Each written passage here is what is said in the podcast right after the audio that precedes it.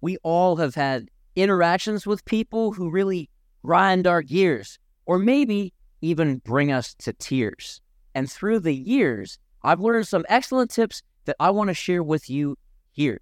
So in this episode, I am sharing five hacks to handle difficult people that actually work and will make you more likable, respected, and filled with peace, because it's the storms in life that really grow us. For good timber does not grow with ease. The stronger the wind blows, the stronger the trees. Here are the five tips to use when it comes to interacting with people that are guaranteed to script your confidence.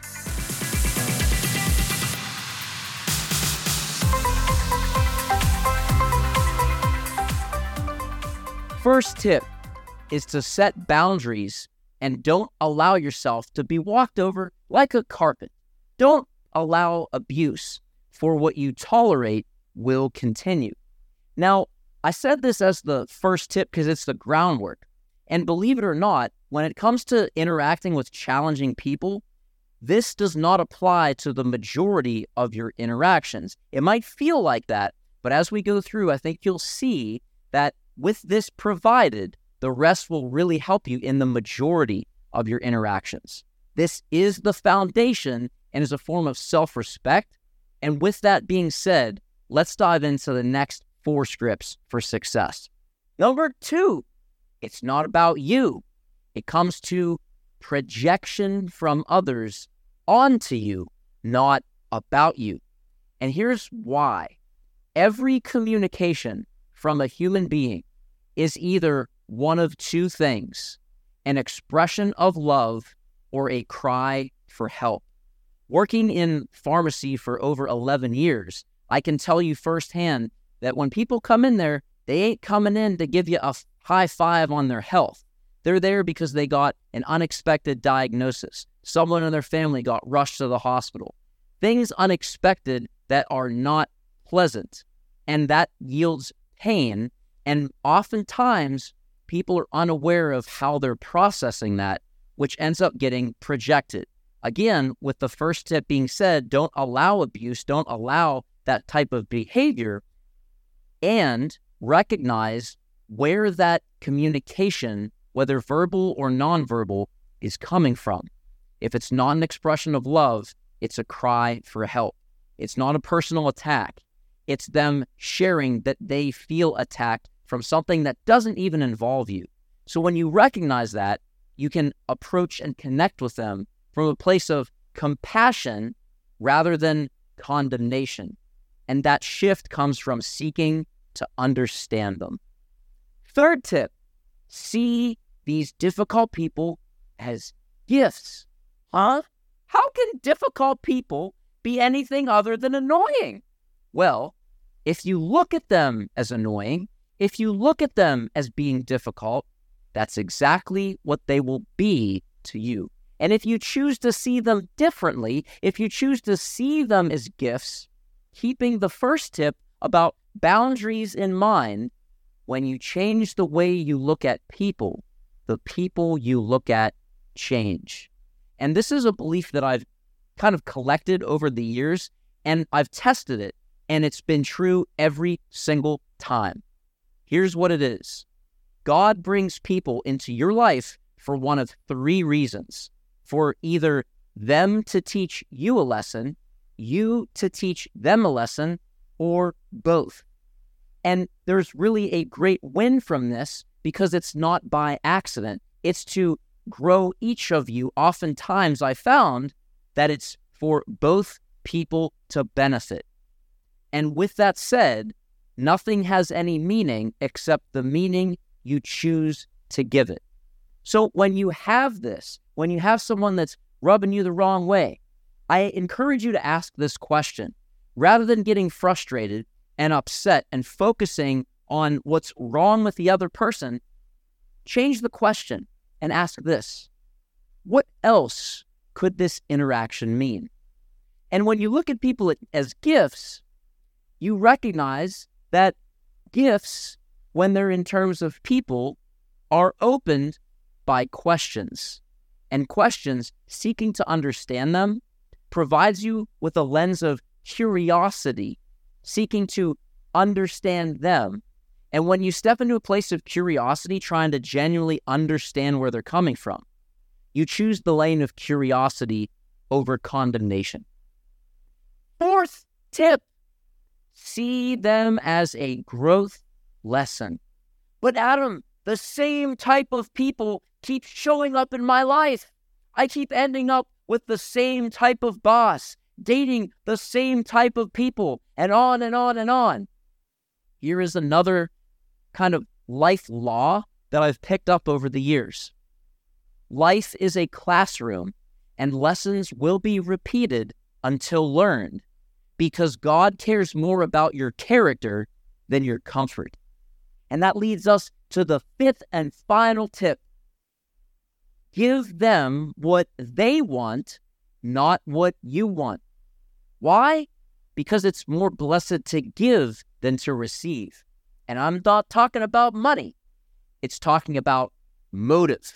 Now, you were likely taught a principle that you probably remember back in school. And that principle is called the golden rule, to treat others how you want to be treated. However, there's an alternative that I'd like you to consider. Instead of the golden rule, try the platinum rule.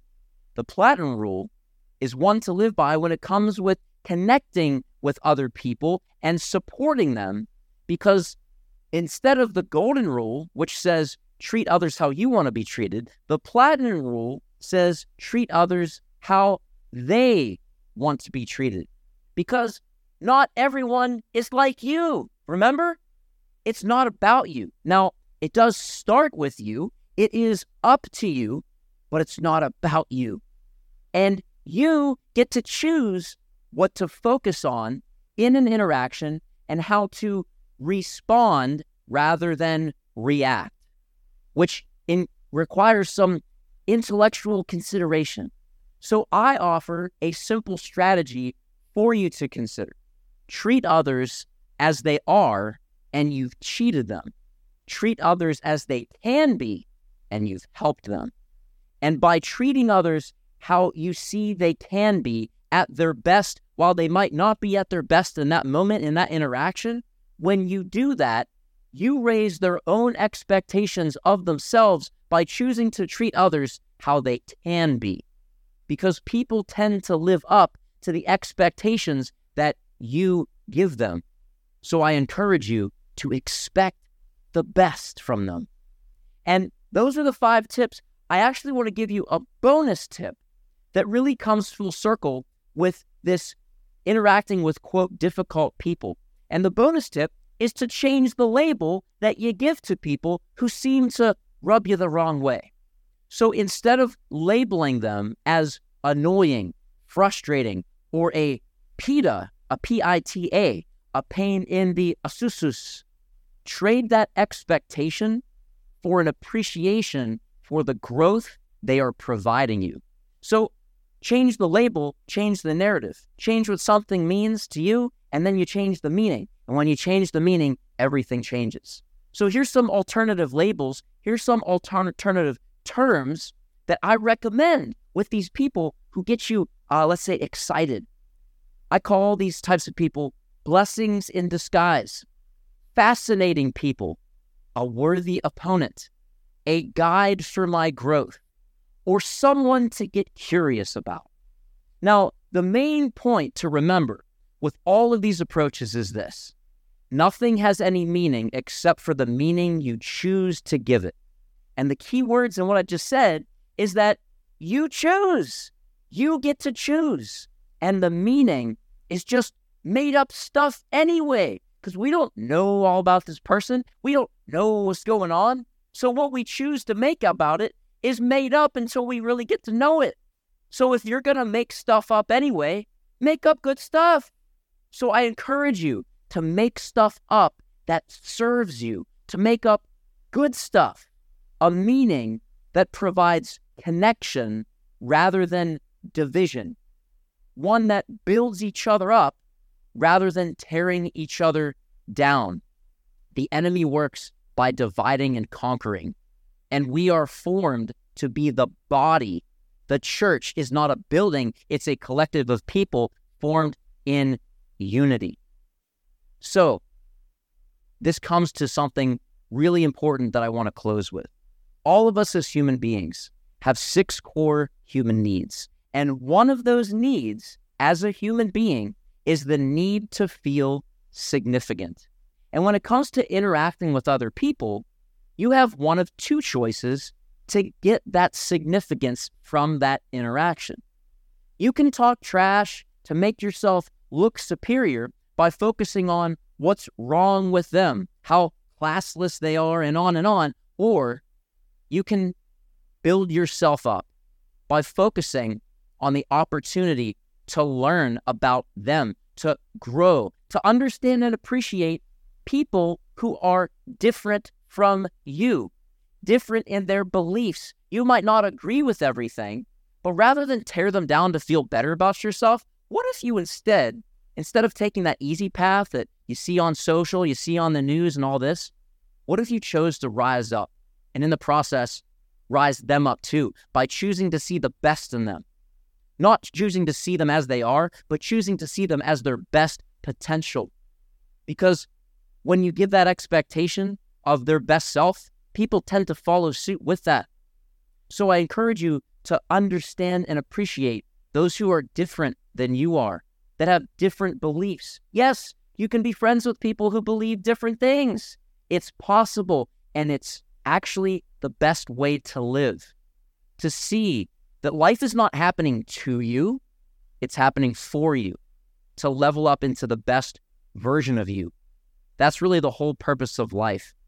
It's to evolve and grow as the highest level of yourself so that from that growth, from that wisdom, you use that to share and serve other people to do the same so that they can then go and serve other people and do the same.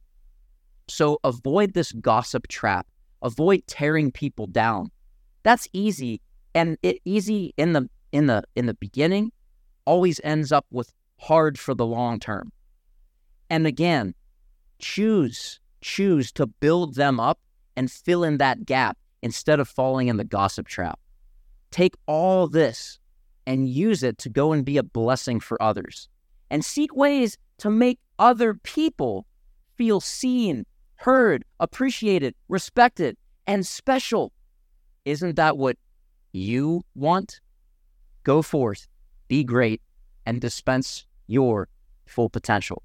Let's build each other up and serve from the overflow in your cup. God bless.